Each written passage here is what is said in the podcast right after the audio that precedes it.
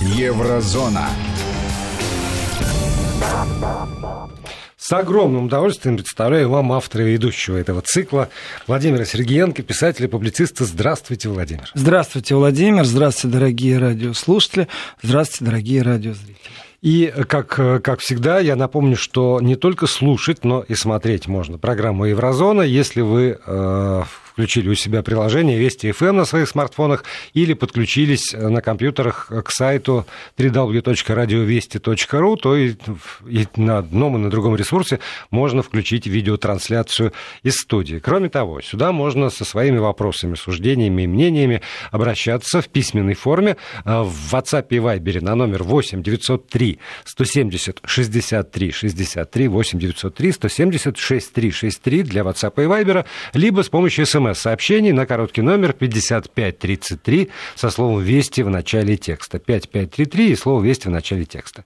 Как сказал поэт э, про поэзию, она вся есть езда в незнаемое. Для меня каждая программа Еврозона есть езда в незнаемое, потому что штурман, двигатель и крылья этой программы, конечно, Владимир Сергеенко.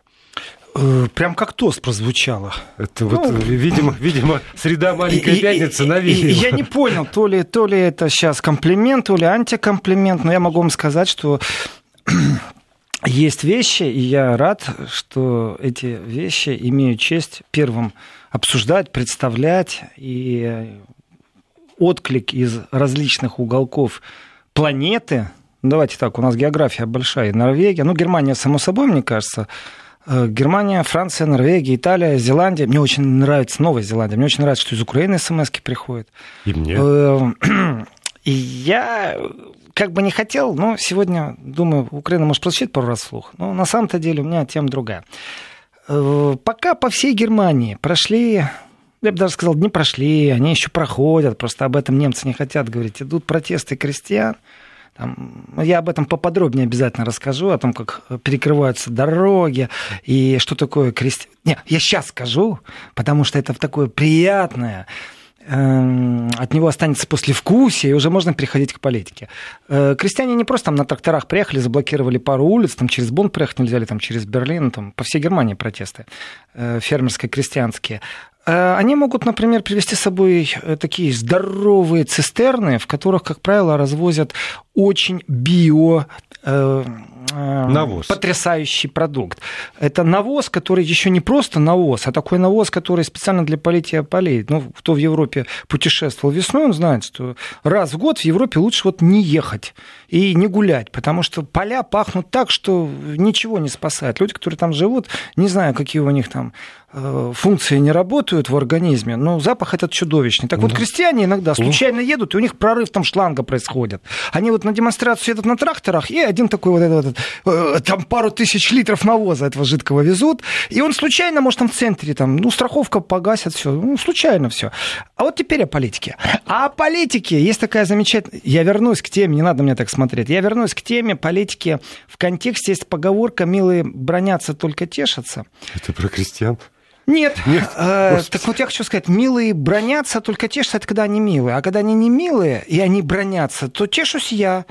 И я думаю, еще пару э, таких э, иностранных наблюдателей тоже тешатся, а особенно все ведомства внешнего деятельности, например, там МИД Турции, ну так, например, там МИД России, а еще, может быть, генштабы некоторых государств. Короче, смысл сводится вот к чему. Представьте себе, что глава партии Христианского демократического союза в Германии Аннегрет Крамф-Каренбауэр, сокращенно АКК, чтобы не говорить эту скороговорку, Аннегрет Крамф-Каренбауэр, э, она же является не просто главой ХДС, Христианского демократического союза, той партии, э, которая отказалась от лидерства Меркель, ну, понятно, что это канцлерская партия. Э, она еще и министр обороны. Так вот, она Грет Крамф Каренбауэр, она не такой сильный политик, э, хотя ее порочат э, и прочат на место Меркель в будущем. Так вот, она вдруг решила разразиться такой идеей, как, например, а давайте-ка в Сирии сделаем потрясающую вещь. Давайте мы в Сирии сделаем специфическую зону, которые будут международными силами контролировать, в том числе Турция и Россия. Ну, в принципе, когда министр обороны Германии делает такое заявление, мне кажется, что ну, серьезность какая-то должна быть. Вот если Шойгу говорит, у вас полтора часа, уважаемые стратегические партнеры, чтобы выполнить свои обязательства, то это сказал Шойгу. А, и серьезно к этому относятся.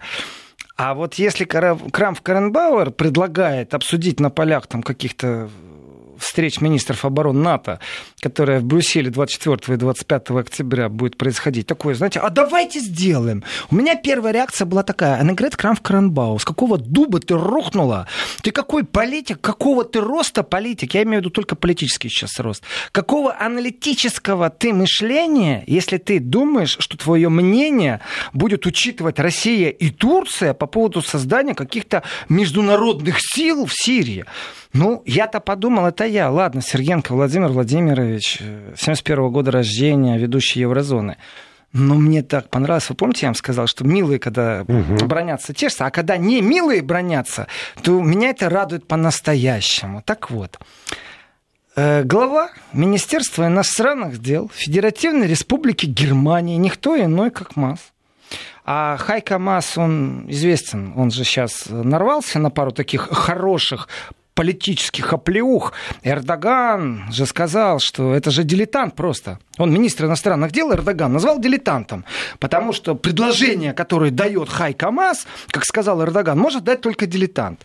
Соответственно, после таких жестких э, обмена любезностями, Министерство иностранных дел Германии, понятно, вызвало к себе на ковер посла Турции в Германии. Между прочим, не первый раз и не второй уже в этом году. Это уже там около 20 раз все, плюс-минус.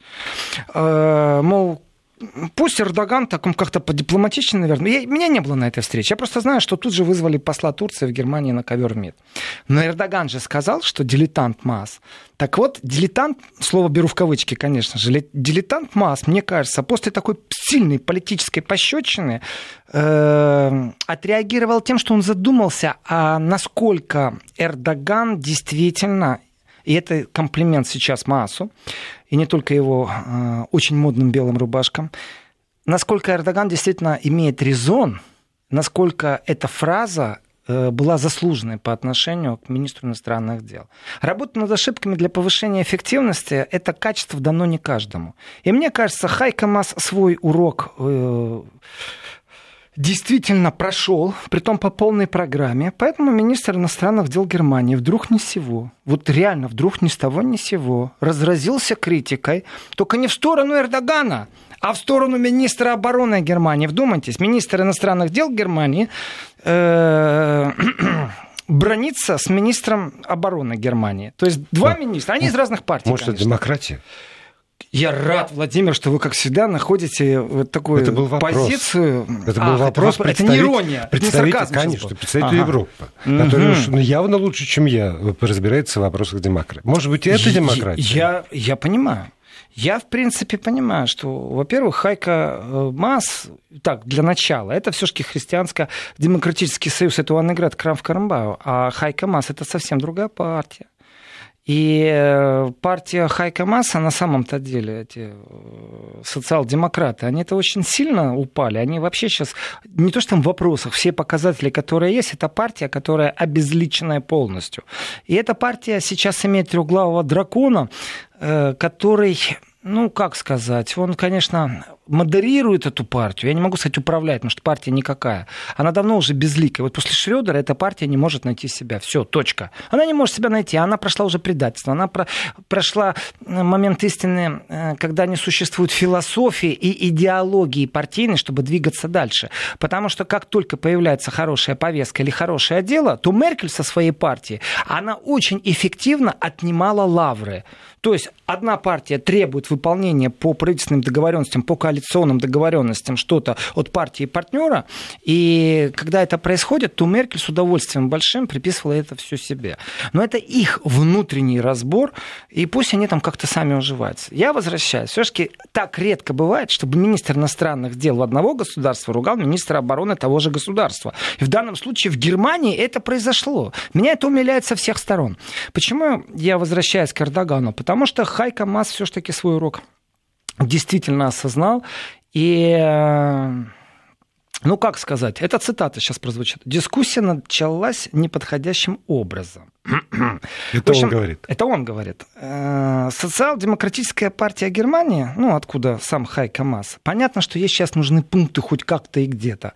И такой промах со стороны Аннегрет Крамф Каренбау, ну, ребята, вы о чем? То есть, действительно, министр обороны, вот действительно, министр обороны Германии на секунду думает, что она представляет из себя серьезную структуру со своими стоящими на приколе подводными лодками – да, Бундесвер сейчас действительно э, провел учения, в которых в том числе и солдаты Германии помогали загружать и взаимодействовать со стратегическими бомбардировщиками США. Все-таки на территории Германии существует ядерное оружие, и по логике вещей это ядерное оружие там не просто так лежит. То есть его куда-то надо зарядить. А зарядить это в американские бомбардировщики. Соответственно, э, время от времени учения происходят. И только что эти учения прошли. И немцы брали вот эти вот бомбы, хочу сказать, под белые ручники, но у бомб-то нет ручнику. У них крылья только. И то не всегда и загружали это все в самолете. Вот такая тренировка. Как будто эти самолеты, не знаю, будут террористов где-то бомбить или что. Прекрасно понимая, что немцы в данном случае являются союзниками в антироссийских настроениях, и вдруг из Германии, у которой, я не знаю, контингент э, войск ограниченный все-таки находится на границе с Россией, я понимаю, что там пару танков, леопардов на границе с Россией, и командир танка может открыть люк и посмотреть в бинокль на Россию. Я это понимаю. И что еще Германия себя представляет? В Афганистане присутствуют немцы. Но ну, из себя они ничего не представляют. Ни как армия, ни как часть НАТО. Решающего голоса никогда у Германии не было. Последние годы Германия избегает всячески военных действий. Я помню эту претензию, когда еще давно Буш выставил. Германия лучше откупится, чем будет э, непосредственно участвовать в боевых действиях. Можно я уточню, а чего так наехали на эту барышню вместе с Хайком Массом? Нет, а... я как раз а... на Хайка Масса сейчас не наезжаю. Он нет, очень здраво Нет, я говорю, вы вместе с Хайкомасом а, на, мы вместе. На, Это наехали да, на эту самую барышню. Понятно же, что в условиях Федеративной Республики Германии роль министра обороны иная, чем, скажем, в Российской Федерации. Я объясню. Это, это политическая я фигура, я, если вопрос все-таки сформулирую, вот, это политическая фигура, она там... А, Их две в данном случае, и МАС, и АКК. Да, но а, она со своей стороны курирует вопросы безопасности, и она предложила обсудить нечто, Э, на э, совещании э, своих коллег по блоку НАТО. А почему, почему она не имела на это права? Я объясню. Я объясню. Владимир, давайте с вами сейчас обсудим, что должен испечь сегодня мексиканский повар, которого занесло, например, в Аргентину. Вы какое-то отношение имеете к тому, что он будет сегодня готовить, и вообще он будет вас слышать? Или будет он знать о том, что вы со мной сейчас будете это обсуждать? Это нонсенс, это оксюмарон какой-то. Вот точно Но, так понимаете, же... если бы мы вместе с Мексикой входили в один кулинарный союз... Как, а, а как, вы где-то на как, границе как... Сирии и Турции видели немецких солдат? Нет, я видел э, Турцию, члена НАТО, и Германию, члена НАТО. Ага. И в этой связи я думаю, что у нее, наверное, какие-то резоны были. Она же не выжила из ума а, Анна говорит, Карин А я не уверен уже ни в чем, потому вот. что министр обороны должен думать, что он говорит, вот если очень простым языком. А если не простым языком, то существуют определенные направления, в которых ответственность произнесенных фраз имеет последствия. И если есть предложение, давайте помечтаем о чем-нибудь. Вот забыли спросить Анна Гранд Кранк Карамбау, министра обороны Германии, Федеративной Республики, э, как и что и кто будет взаимодействовать э, с Сирией. Вы говорите, что Турция и Германия находятся в НАТО. Я с вами полностью согласен. Только первое, что сделала Германия, когда Турция объявила о начале военных действий в Сирии, это прекратила все поставки оружия. Притом сделала это достаточно истерично. И сделала это на самом деле, э, ну так, публично по-пиаровски продвигая себя. Ах, мы такие гуманы, мы не будем поставлять оружие в Турцию, потому что Турция э, в данном случае, ну, проводит военную операцию, с которой мы не очень согласны. Все замечательно. У меня вопрос. Когда последний раз был транш из Турции, и Э, какое оружие вы поставили последний раз в Турцию? Так вот, поставки в Турцию продолжались до последнего. А тут вдруг раз такие, знаете, э, руки вымыли вымывание рук и умывание рук, это, конечно, исторические процессы, но номер-то не проходит. Надо было пару лет назад ограничить поставки оружия в Турцию. Э, очень много говорилось о нарушении прав человека в Турции, а поставки оружия все еще дальше происходили. Это раз, два. А если вы не контролируете, что делают ваши партнеры по НАТО даже на уровне приняли к сведению, знаете, есть такое дело, я не уверен, что мое влияние настолько сильно, но, по крайней мере, мне сообщили. А вот никто не сообщал Германии о том, что что-то будут делать. И теперь как? У них массовый забег, давайте все министры НАТО осудим Турцию, а у них них вообще такой структуры нет в НАТО, по которому есть какое-то общественное порицание. У них есть внутренняя коллективная оборона, у них есть учения, у них есть обязательства, но ни в коем случае у них не существует договоренности, по которым одна страна обязана ставить другую сторону э, в курс своих действий. При этом, если они такие партнеры, если они такие союзники, то почему э, Германия Турции дальше не поставляет э, оружие? То, как стали фехтовать между собой МИДы Германии и МИДы Турции, МИД Турции, это было показательно нравоучительно с точки зрения, ах, какой чистый, белый, пушистый Запад, и какой все-таки э, плохой, злой э, Эрдоган. В этом отношении фехтование же действительно закончилось тем, что посла турецкого вызвали в МИД Германии потому что Эрдоган сказал, что это дилетанты там сидят. Это то, с чего я начал программу. И вопрос очень простой, который озвучивает министр иностранных дел МАС. А вот скажите, э, Крамф Карымбау может конкретизировать свое предложение в ближайшее время? Ну, например, сколько солдат она бы послала туда? Ну, например, вот простое. Вот она готова сколько солдат послать? А вообще, она с чем считается, когда она солдат пошлет туда? Она что, вот бумажку там распишет и говорит, я пошла, она спросила у кого? У, у друзей по коалиции. Внутри стола своего. Потому что немецкое правительство это все-таки три партии объединенных. Подождите, каких солдат? Если она говорит о совместном патрулировании сейчас... России и Турции. Нет, она сказала не о совместном патрулировании, а о международном патрулировании при России и Турции. Что это будут международные силы. А. Вот что она предложила. И э, международные силы, в том числе Турция и Россия, фраза звучит так. Соответственно, зона безопасности, которую озвучила Крамф Каренбау, это из рода фантастики, потому что она не влияет на вопрос. Она не имеет никакого авторитета, чтобы влиять на этот вопрос. Ее никто не спрашивает, в конце концов. Это типично для немецкой политики пробовать влезть в уходящий поезд, чтобы продемонстрировать, ах, мы с вами тут на корабле еще Нобелевскую премию давайте распилим. Это вот что-то в таком духе. Соответственно, критика масса, она направлена на усилия, чтобы международные действия ну, приняли хоть какой-то дипломатический характер. Потому что отношения Турции и Германии сейчас настолько накалены, э, чтобы я сказал так, э, дипломатия нулевая, просто ноль. Перевернуть страницу вроде бы как перевернули и те, и другие после скандала, но тем не менее уж больно свежи раны. И отношения Германии к Турции в контексте курдско-турецких отношений это не является внешней политикой. Тогда я скажу, что это внутренняя политика. Давайте еще позовем министра внутренних дел, который скажет, ребята, вы знаете, а у нас тут курды выходят на демонстрации, э, провоцируют полицейских лошадей, да и вообще с турками у них столкновения на территории Германии. То есть это экспорт конфликта. И а это... Есть, да, столкновения? Ну, они, по крайней мере, были мизерные, потому что комплимент немецкой полиции. Немецкая полиция действительно смогла развести и маршруты, и заявки по организации, конечно, учитывались в этот момент, чтобы э, не было пересечений. Но состояние было очень такое разгоряченное, вот особенно в первые часы, в первые mm дни. И считаться надо. Это не раз было, и не раз буду вспоминать, когда курды вышли на протесты, они как бы мирно-мирно прошли маршем, им этого было мало, после чего покрышки подожгли на дороге, перекрыли пару центральных автобанов в Германии, и Германию парализовало. Э, и вот так вот внешняя политика влияет на внутреннюю повестку критику и бьет и по карману, между прочим, логистов уж точно. И критика масса, она, в принципе, эм, основана не на том, что само, сама идея глупая. Ну, Россия и Турция могут обратиться к НАТО, если посчитают нужным, могут через Совбез решать в ООН определенные вопросы. Потому что нет взаимодействия, нет площадки, на которой Россия и НАТО обсуждают совместное патрулирование. Это уже идея бредовая на самом деле. Это раз.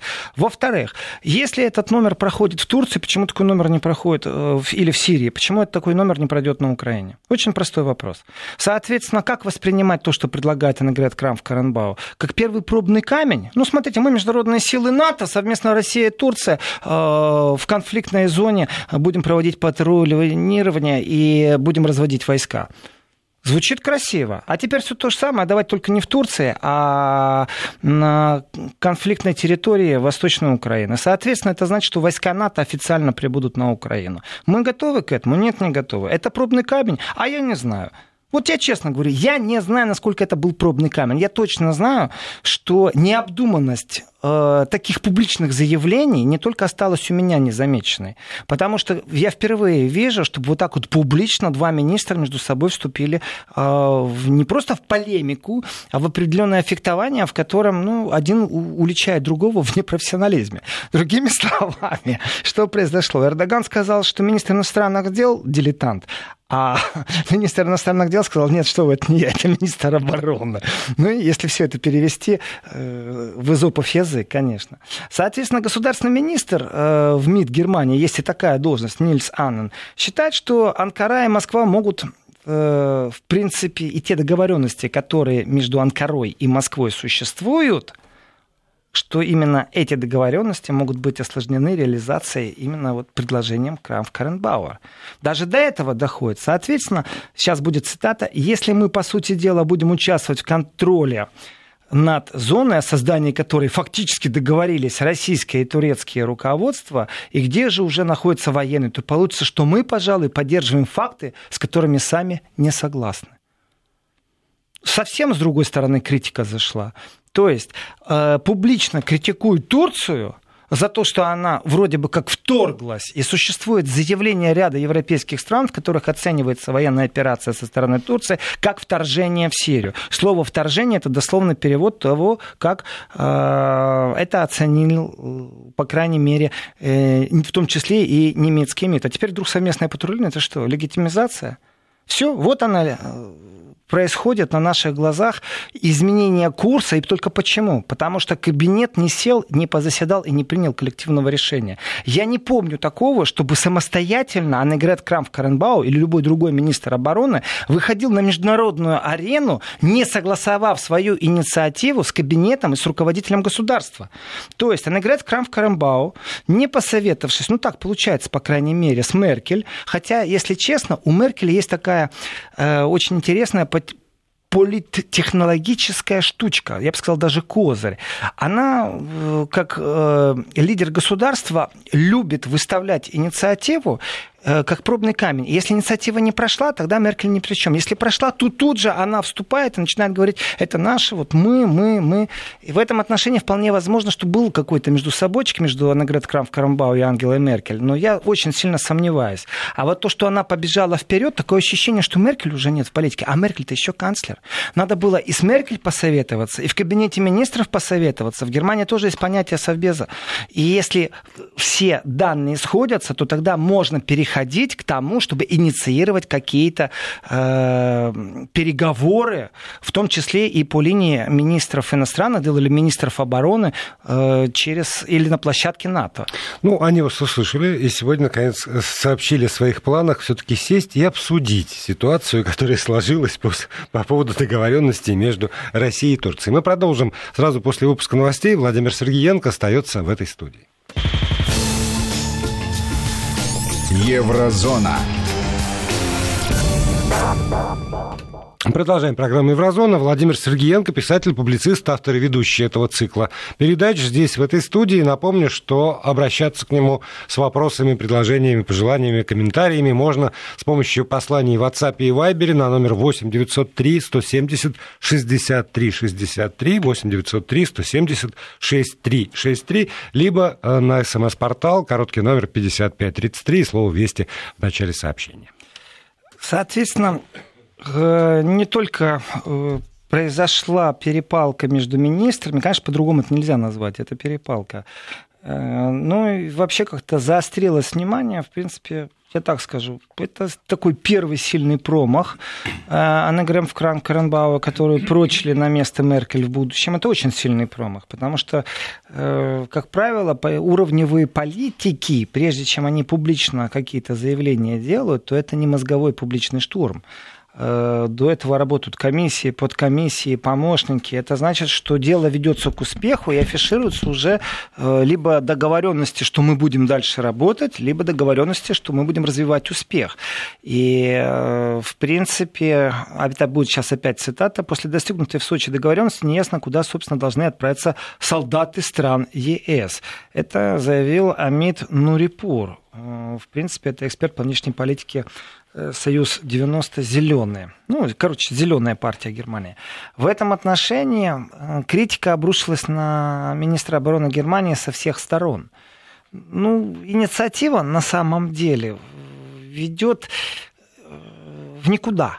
А вот это уже ошибка большого уровня. Вот просто так министр не должен говорить. А немцы же, э, кроме как э, комментариями по поводу гуманитарных проблем сирийского конфликта вообще никак не, не вмешивались. Там контингента военного не было. Нет, конечно. Они э, там вроде оружие не поставляли ни одной из сторон этого конфликта. Я не могу так сказать, потому что только сейчас, после начала военной операции Турции, Германия приняла ну, решение приостановить поставки. Нет, я имею в виду, когда, когда этого... там вышла гражданская война, то есть они напрямую оружием не... Нет, напрямую нет. Уж против... не, не Противоборствующим сторонам а, в Сирии точно нет. Что же касается Турции, это не первая военная операция Турции на территории государства Сирия. Это нужно понимать, что угу. Сирия все-таки государство.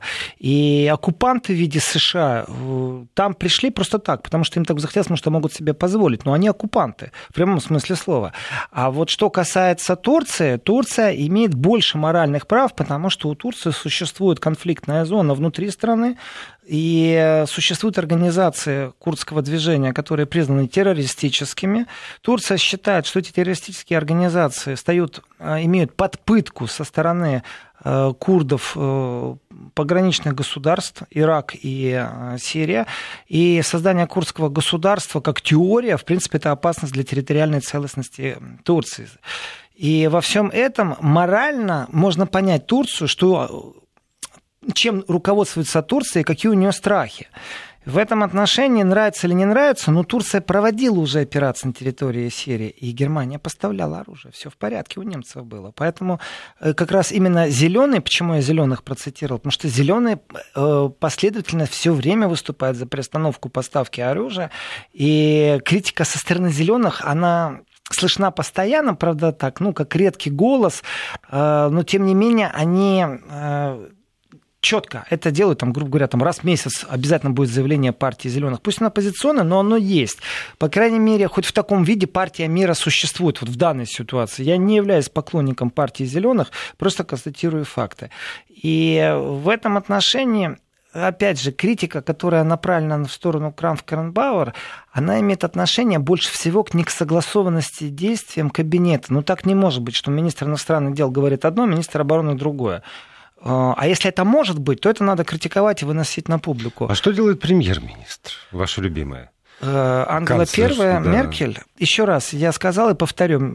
Дело в том, что у Меркель вообще, с точки зрения политтехнологии, ее очень интересно рассматривать и все ее поступки. Она является большим профессионалом э, с точки зрения функционерства. Она очень мощная фигура в партийном движении была, и после таких мощных фигур, конечно, найти замену, как правило, это революционно происходит в партийной среде, не эволюционно. Когда происходит эволюционно, то сменщик, тот, кто приходит на смену, он всегда послабее. Меркель все-таки глыба политической арены. И, опять же, нравится, не нравится, это не категория рассуждений о лидерах государства такого уровня. Но у Меркель по биографии неоднократно было, когда кто-то что-то озвучивает, а Меркель вроде бы в стороне. И если номер прошел, тогда Меркель появляется. Если не прошел, ну, подумаешь, разменяла там кого-то. В данном случае даже своего министра, даже в данном случае руководителя своей партии. Это большущий прокол, но еще раз, прокол не партийного уровня. Это прокол вообще кабинета. Как может член кабинета выносить какие-то предложения, не согласовав внутри кабинета? И, конечно, тем самым она загнала, я имею в виду сейчас она играет Крамп Карамбау, а не Меркель, она загнала э, партнеров по коалиции принципе, в Цукцванг. Хайка Масс вынужден был выступить с публичной критикой. Если бы он этого не сделал, тогда можно было воспринять э, предложение министра обороны Германии как официальную позицию правительства. А если ты ни с кем не согласовывал, и целое правительство скажет, ну, ну, знаете, не скажет, а промолчит даже, то тогда можно считать это официальной позицией, такое заявление. Поэтому Хайка Масс очень резко дернулся, набрал огромное количество положительных пунктов. В принципе, так и должен действовать будущий лидер. Я даже не удивлюсь, если он будет кандидатом в канцлеры э, в следующем следующем легистрационном периоде. И в этом отношении, опять же, Министр иностранных дел в данной ситуации владеет больше информацией, чем министр обороны Германии. Министр иностранных дел – это тот, кто принимает различные условия, постоянно консультируется, созванивается. Недавно встречался э, с Лавровым, с коллегой из России. И в этом отношении, конечно же, когда вдруг министр иностранных дел, и здесь не очень тоже такой, знаете, момент интересный, а, когда начинается э, интервью масса, и вдруг это не государственные, ну, в Германии общественно-государственные каналы, а частные каналы. И заявление масса звучит так. Речь идет о доверии немецкой внешней политике. Э, в принципе, похоже не просто на истерику. Это не по официальным путям, это не стейтмент, понимаете? Это не, он не пришел на государственный канал, где поумничал и порассуждал. Он пришел на частный канал, в принципе, и э, давая интервью, сказал, что речь идет о доверии немецкой политики. Это, в принципе, бомба. Я считаю, взорвалась э, в тибетском правительстве, говорит о том, что они друг друга не понимают. И договариваться, опять же, часто об этом говорю, что договариваться коллективный Запад просто не умеет. Они друг с другом не умеют договариваться. Если вы не можете договориться внутри немецкого правительства, как же вы можете договариваться вообще там в Европарламенте? О чем? Брекзит, пожалуйста. Как вы можете договариваться и о чем, если у вас э, внутри постоянная конфликтная зона? И, в принципе, вспомним, как, опять же, это вообще самый ближайший партнер Меркель по коалиции, сестринско-братская партия из Баварии в лице главы, э, который сейчас возглавляет Министерство внутренних дел, Зейхофер сказал, что Меркель, если она будет дальше так себя вести, то, в принципе, он ее сделал, но он может это и шаг назад сдать. То есть это говорит о банке, в которой много пауков политических, и каждый думает только о себе. И да, это свойственно немецкой политике, это свойственно европейской не так сильно, но немецкой это безумно свойственно.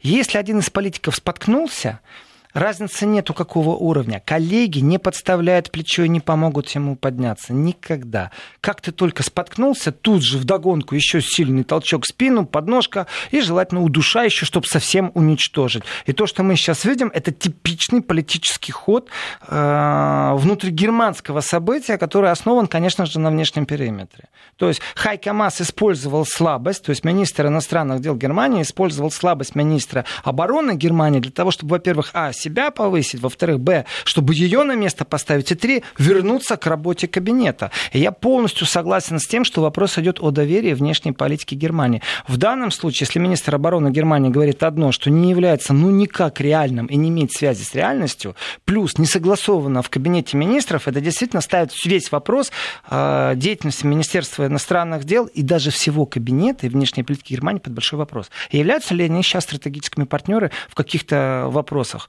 Я скажу, не очень. Не очень, потому что завтра вы договоритесь с министром иностранных дел Германии о чем-то, а тут выяснится, что у министра обороны совсем свои планы.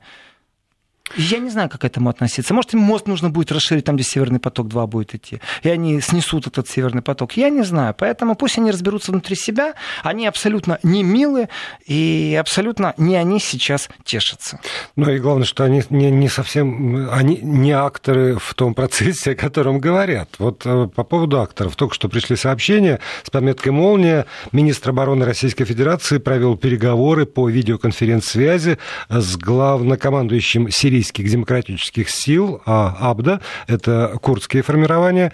А, в разговоре а, с, э, наш министр обороны рассказал о том, что Российская Федерация увеличит количество подразделений военной полиции в районе границы Сирия-Турции, заверил курдов в том, что им не нужно покидать свои дома, потому что безопасность в 30-километровой полосе со стороны сирийско-турецкой границы гарантирует военная полиция Российской Федерации и пограничники Сирии. Ну а второй участник переговоров со своей стороны, главком сирийских демократических сил, в разговоре с Шойгу поблагодарил Российскую Федерацию за безопасность курдов и шаги по прекращению боевых действий. Это официальное сообщение Министерства обороны Российской Федерации. Вот это вот разговаривают акторы, те, кто принимает участие непосредственно в разрешении конфликта. А что То уж там Владимир, Анна вы понимаете, Крафт да? Каренбауэр думает. Что там поэтому... говорит министр обороны Германии? Вообще никого не интересует. Хотя, да, И... пауза короткая. Вести ФМ. Продолжаем программу. А, вот, и мне бы, правда, очень хотелось в оставшиеся 7 минут вернуться к той э, важной проблеме, э, навоза, которую которая вы, была анонсирована в начале, в самом начале программы, потому что ну, по, пока вы говорили, я все-таки заглянул и выяснилось, что именно вопрос с навозом а, в Германии стал поводом для того, чтобы на тракторах они ах, поехали ах, в Гамбург ах, и, вот. и в Бонн. Э, То есть я, правда, для меня же загадка, чего они поперлись в города-то с Ну, поперлись они, во-первых, по многим причинам, во-вторых, э, давайте тоже очень по-честному, они не поперлись, если было бы все хорошо. Э, в преддверии, между прочим, этих протестов я в Германии замечаю такую солидарность определенную, знаете, там зеленые зовут выйти в поддержку девочки Греты. И тут бах, там школа освобождает от уроков, там родители отпускают. Ну, вот есть какая-то такая поддержка. В случае э, с протестами крестьян и фермеров в Германии некоторые предприятия сказали, вы знаете, вот есть такие у нас техники, которые обслуживают аппараты доительные. Угу. Ну, их же тоже нужно обслуживать. Это механика, Конечно, техника. Да. Вот. И даже Так уже. вот, если, ну, крестьяне что поехали на забастовку, там стачка всенародная, угу. всегерманская, соответственно, все эти техники тоже получают от нас свободный, мало того, мы еще и оплачиваем дорогу к местам стачек. Это присоединилась уже промышленность, промышленность, имеющая отношение к сельскому хозяйству. Подождите, а что, не бросили доить, это, что ли? Это значит настолько все плохо.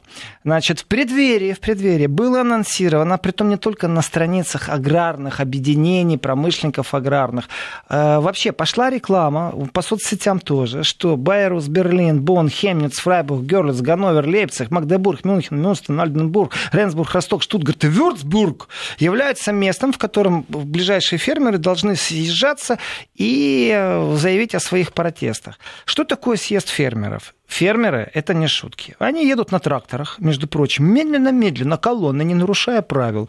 После чего в городе настает полный коллапс. Не то, что вы через центр не проедете, вы вообще не подъедете к этому городу.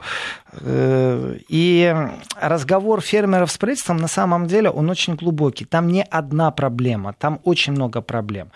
Э, профильные министры германские вдруг, как по команде, стали такими популистами. Ну, лапочки, деточки такие. А если Аннегрет Крамф-Карамб Крамбау, министр обороны Германии, просто брякнула что-то, не подумавши, ну, такое, проявила инициативу, инициативу нас наказаем, то профильные министры, это министр продовольствия и сельского хозяйства Юлия Клёкнер, э, выразила понимание озабоченностью протестующих. И тут же такие стейтменты, там, э, мы понимаем, надо изменить. Ни одного умного предложения. Ну, она сердцем, по крайней мере, с ними понимает, что вопрос надо решать. Но... Да какой вопрос-то? Вопрос большой. Я вам честно скажу. На самом деле жизнь немецкого фермера – это жизнь очень специфическая. Ну, пойдем, понятно, скотина встала и фермер стал. Это тоже понятно. Мы не говорим о, биз- о бизнесе. Это люди, которые там приезжают на больших толстых лимузинах и смотрят, как у них там ферма работает. Не, мы говорим о настоящих фермерах, фермерских хозяйств. При этом существуют ограничения по количеству трудозанятых. Если я вдруг уже 50 человек нанял, то я уже не фермер все-таки. Я уже капиталюга и производитель. А если у меня 6 человек работает, значит, все еще я фермер. И люди, которые действительно руками на своей земле работают, работают, у которых земля в угодьях, они иногда не могут выплачивать лизинг. Плюс э, Германия сошла с ума, и мне не стыдно это говорить, на экологически какой-то чистоте. Вот эта вот экологическая чистота, которая в законодательном порядке применяется, она навязывает определенные правила фермерского хозяйства. Извините, я да. всегда считал по, по глупости, наверное, что как раз использование навоза – это и есть экологическая чистота. Значит так, первое, это проблема пестициды, закупка пестицидов и также применение пестицидов на территории Германии. Если не будут пестициды немецкие фермеры использовать, то их конкурентоспособность на европейском рынке падает катастрофически. Немцы вот с этой вот бежим впереди всей планеты, мы экологически чистые, делают так, что фермерам очень тяжело. Теперь давайте посмотрим. Вот немецкий фермер, мы знаем, какая там средняя зарплата в Германии, мы все понимаем, там средняя прожиточная минимум. Вот эти цифры, они нам нужны. Просто задумайтесь. Фермер корову продоил, запустил там это молоко по полной процедуре, и вот у него где-то масло в упаковочке. У него у, час стоит работы среднестатистически в Германии столько-то. Рядом Польша, в которой точно так же развито фермерское хозяйство. Только у них еще батрачат украинские гастарбайтеры без страховок и без всего прочего.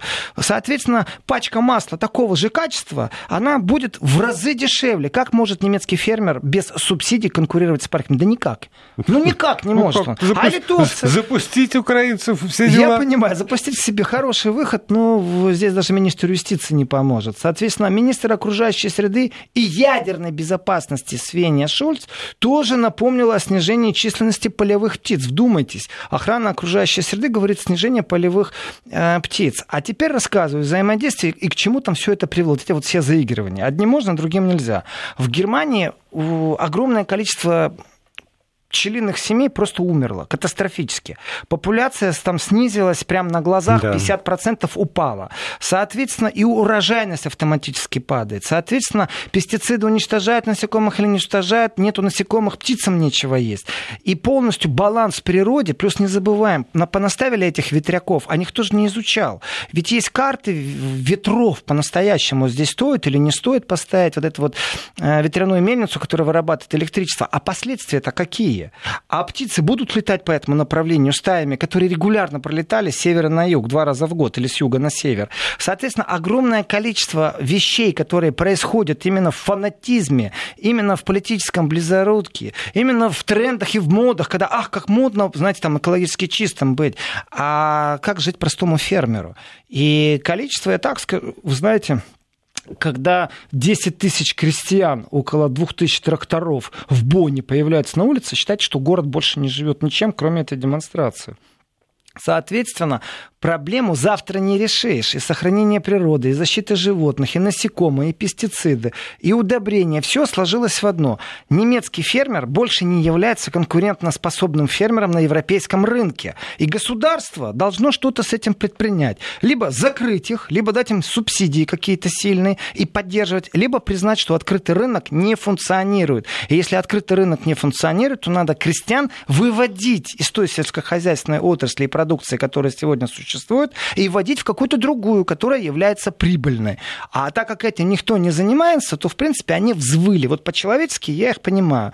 Э, не потому, что у меня есть там какое-то собственное мнение, основанное на газетах, а потому что мне очень близок один крестьянский двор, в которых, в принципе, у нас семейно-дружеские отношения. И я знаю все их проблемы, с чем они сталкиваются. И когда ты не можешь выплачивать лизинг за трактор, потому что у тебя не урожайность, у тебя все пчелы померли, и, в принципе, тебе ничего не остается, как все продать эту землю каким-то непонятным капиталюгам и самому пойти на биржу труда. А какую работу ты найдешь, если ты всю жизнь простоял в поле, то, Ужасно. в принципе, единственный ужасная, выход ужасная Бон, проблема, Берлин но время на демонстрацию. Истекло. Спасибо, Владимир Сергеенко.